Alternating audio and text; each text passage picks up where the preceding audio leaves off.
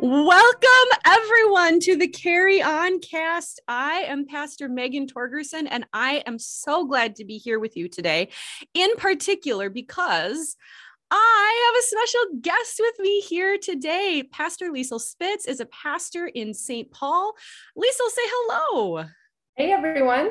Hi. So glad to be here. We're so glad to have you as well. And, folks, as you know, uh, when you listen to this podcast, you usually listen to me and um, other dudes. So it is uh, just joy upon joy for me to be able to talk to another female. You get to hear a another female voice in the podcast studio today. Um, Liesl, thanks for being with us today. You bet. I am here. I am a woman and I'm glad to be here. all three things, all three things are true. All these things are accurate. Um, Liesl, tell us a, a, little bit about yourself. Tell us uh, about who you are. Yeah.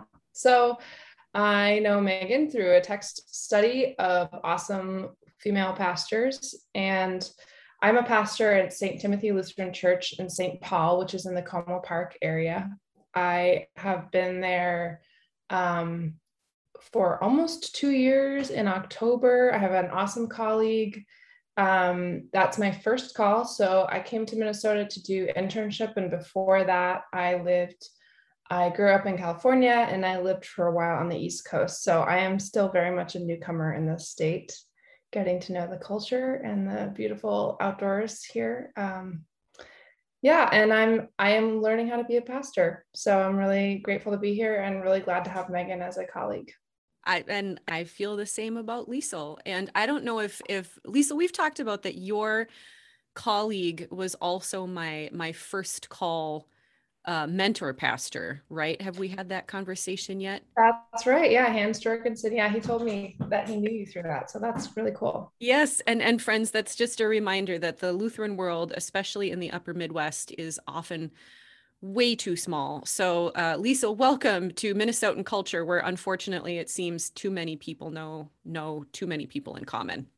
Uh, yeah, that's very true. I grew up in the Missouri Synod, and so I also feel very much a newcomer to the ELCA when it comes to knowing all the people.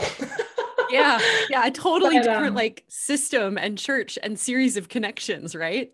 Oh yeah, yeah, yeah. Very different history and um, but it's all good. It's kind of nice to to feel uh, like a learner of all of these things, especially when it comes to institutions and all of their weight. So, like, really, is that how it is? Great. yeah, not logical. But I'll, I'll be the first to say that. But here we are, and this um, is how we do things here, huh? Okay. yeah. if a, a, little peek behind the curtain, Liesl, is even those of us who are much more insiders to the system uh, feel the same way, but we just we just don't say it out loud. We wait for folks who are new to the system to to observe it for us. So thank you for giving us space to go. Huh? That's really how we do it, huh? yeah. oh, and Liesl um, is, uh, as you heard, she's a she's a pastor as well, and so uh, one of the things we do together, like she mentioned, was we do a text study with a, a group of other pastors. Um, I, am I'm there most weeks. I'm there most weeks. Um, but, but part of the reason we get together, first of all, it's you know collegiality and support, but but also to talk about and plan for writing our sermons. Uh, that's for pastors in particular. That's what a text study uh, is most often is a time to talk about a text and to consider how we might preach and share that word in our context? Well, if you've been paying attention this summer, friends, you know that we are in a long sermon series through this summer called Renewing Worship. And we are talking about all these different elements of worship. We've talked about prayer, we've talked about confessing the creed, we've talked about music, all these things that make a worship service what it is, and how they renew us and how we might renew them as we continue to discern who God calls us to be in the world. And this week, we get to talk about sermons. So, Liesl, if you're ready for it to get weird, here's two preachers who get to talk about preaching a, a sermon about preaching.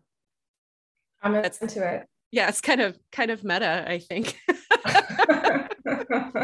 so you um I mean you've been preaching for a few years now. How how has that how has that felt for you how's it felt to settle into that work and role yeah i feel like preaching is just an enormous enormous privilege. Um, my partner is also an artist and um, he writes music and is always longing to perform it and find ways to perform it. And it what i've come to realize is the privilege of preaching is that we are given a specific prompt and constraints. We know who our audience is and there's a really tight time frame and all of those things they can I think feel challenging. Each of them can feel challenging, but I feel like in the creative and artistic process, those constraints are actually what allow you to be generative and feel like there's flow ultimately. And so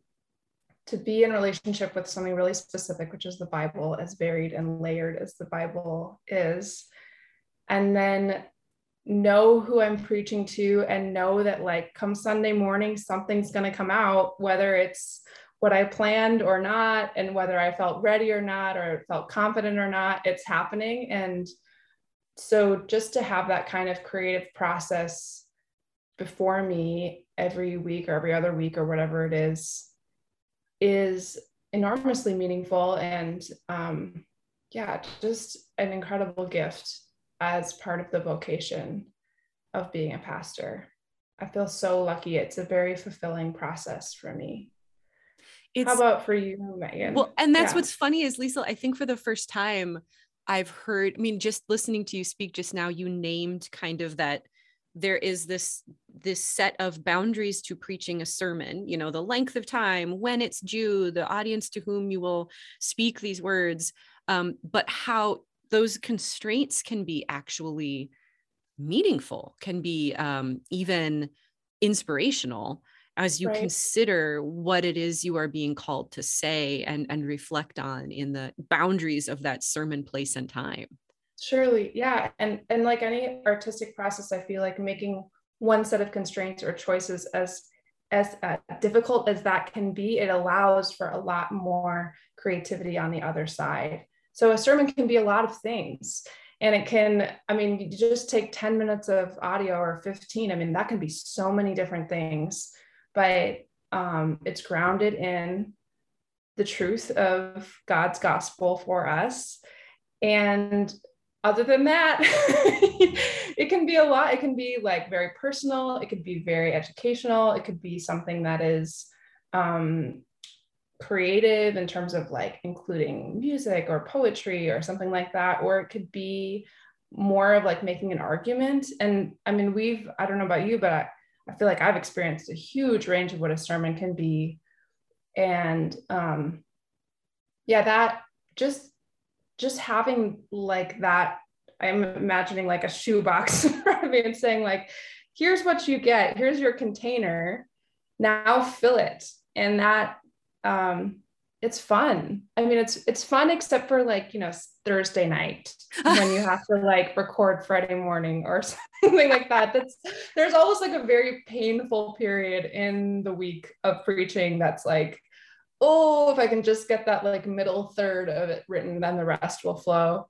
But overall, it's just such a beautiful project to be a part of, which is like, here's the gospel, and our job is to continually speak it into the world and let it be a living thing through our lives, through the lives of our communities, and, and to let the spirit sort of flow through that and stay super humble about it in the meantime, because like, like Paul is saying in the text we're going to talk about today, like this is not about human wisdom or strength. This is about God. So that's Liesl, like the perfect lead in, because if we're going to be talking about if, if a sermon can indeed be many things, but has a certain set of kind of parameters on what it should also be.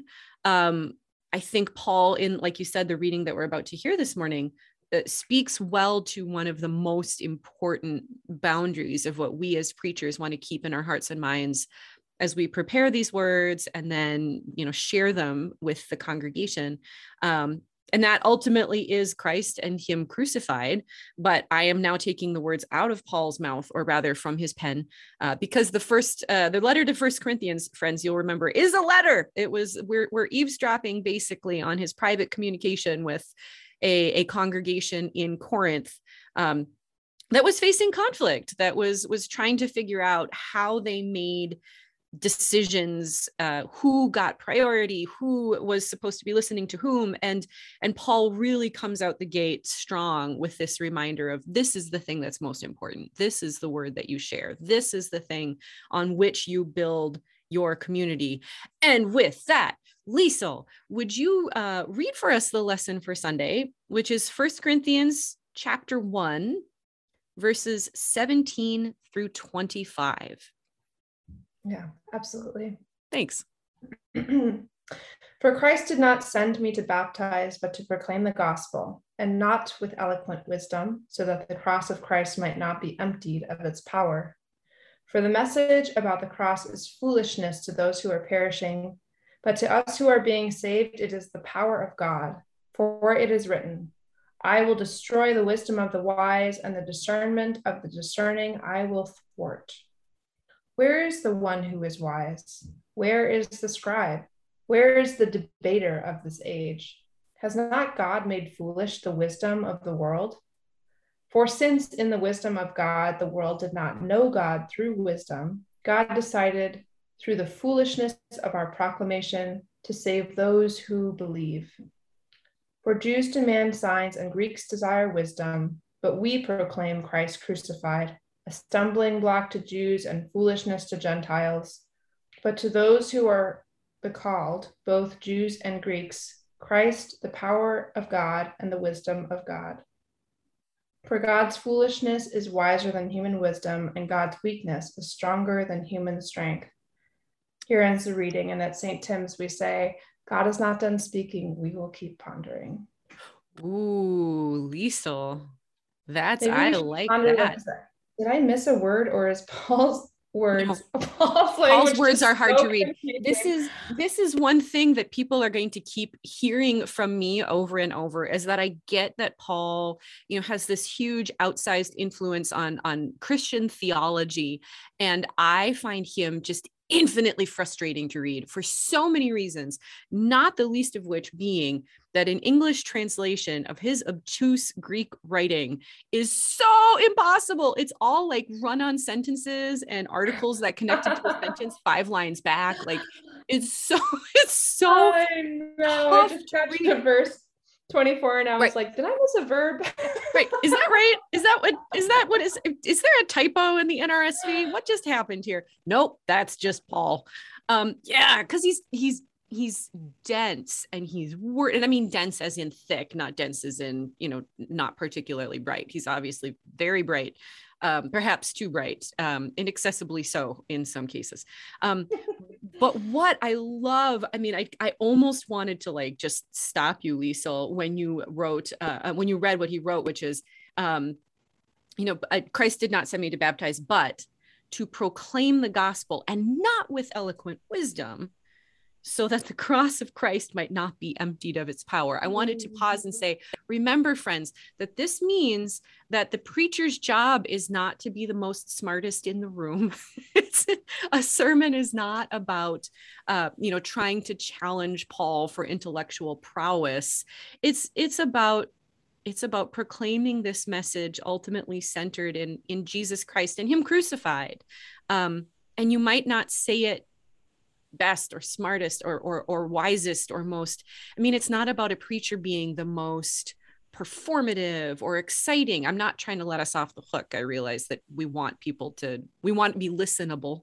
But mm-hmm. that what it always points back to is is the power of god known in the cross of jesus christ in in god's love and and sacrifice and and gift of love and life to us in that like that's the central thing that's the most important thing. So it's not about us being you know uh, these magicians that perform each week and and get you all riled up and excited but about us constantly pointing back to that word to that message. Kind of like you said Liesl like that's one of the parameters of this message right? Like i'm not going to talk about just anything in a sermon. I'm going to make sure that I'm always pointing back to the God we know in Jesus. Yeah.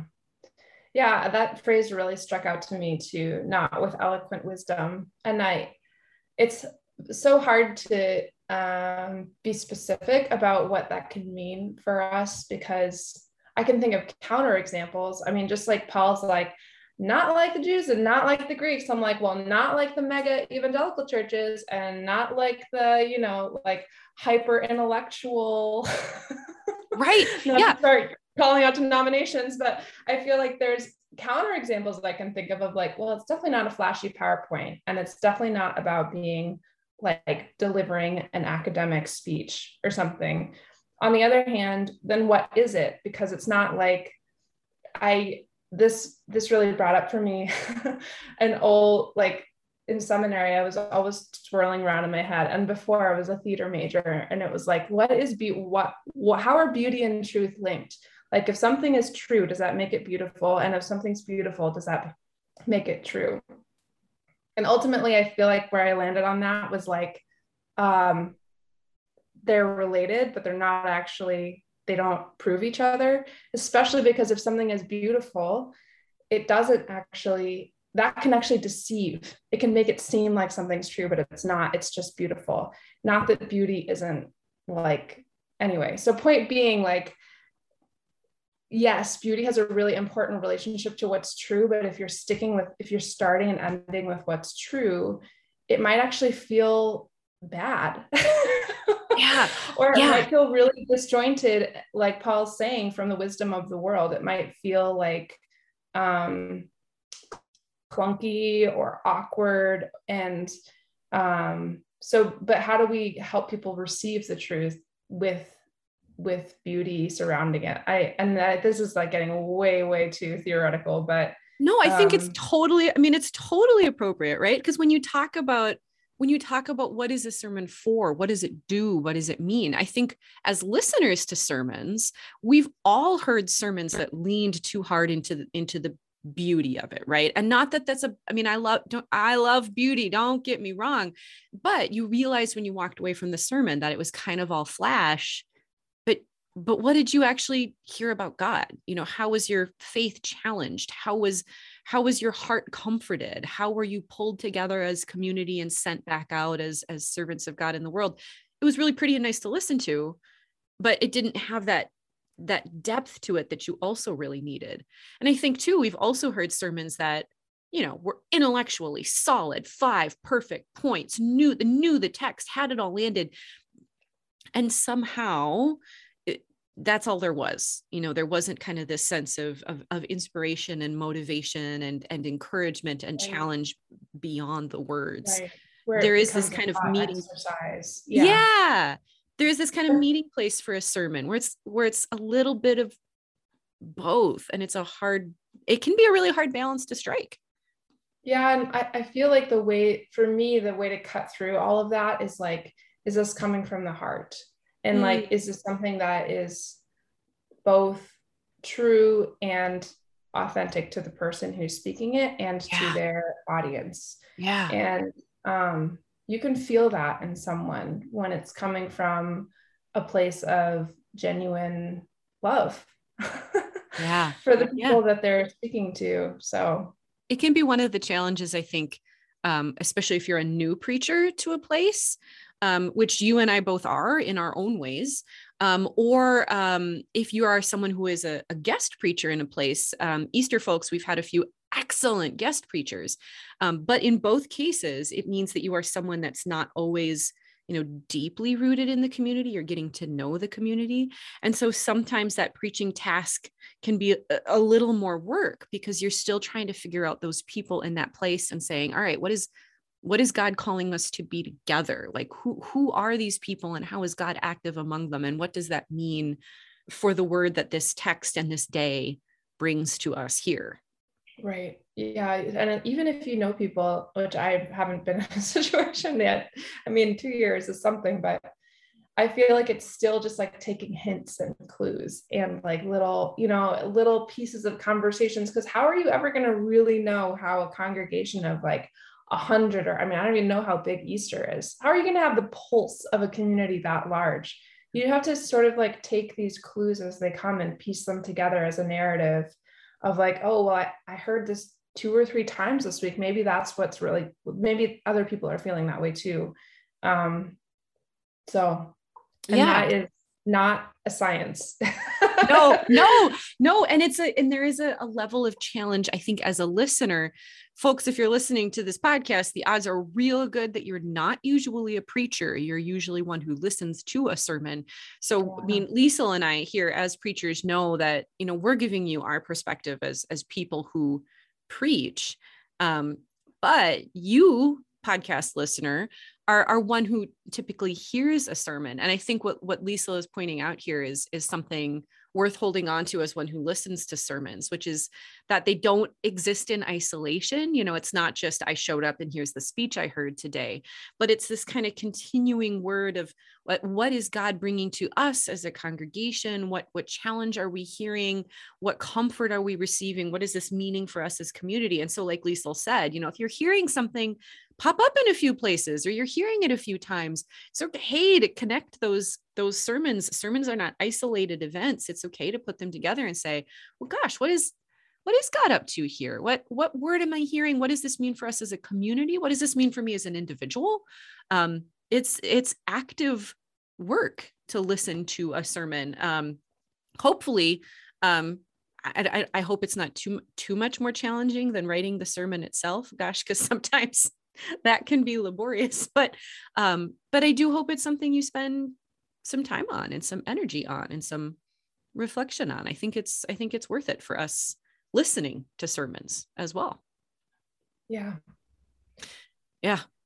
100% I, I, we could do a whole other conversation about what it's like to listen to sermons and to try to mm-hmm. glean things and carry them with us because i'm not I don't pretend to be the person who on Thursday can tell you what was preached on Sunday, you know, in my time as a congregant. Hopefully now if I preach the sermon on Sunday, I'm like, I could remember a few themes, but um, but yeah, that's a it's a whole other project. And I would love, I'm so curious for your listeners what what it's like for them. And um, for my congregants too, I feel like that's that's something we always have to keep reflecting back to is what, what are you actually listening for and how is this going for you? So but I'm grateful to all of your listeners here. Yes. to lend my voice to this uh, yes. uh, conversation. So well, and and thank you, Liesl. And folks, as you're listening at home, remember to to Liesl's challenge of, you know, what does it feel like to listen to a sermon? We invite your feedback. If you want to send us a note, you can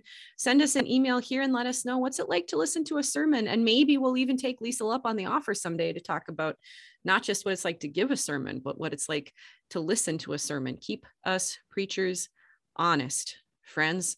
Um, Liesl, thank you so much for joining us here today. Yeah, wonderful. Thanks for the invitation, Megan. And um, Absolutely. Um, my best to your community. Grace and thank peace you. to all of you at Easter. Oh, thank you. And folks, thank you for being with us today at the Carry On cast here at Easter Lutheran Church, where our mission is to grow in faith and carry on the work of Jesus Christ. Thanks, everybody. May the road rise up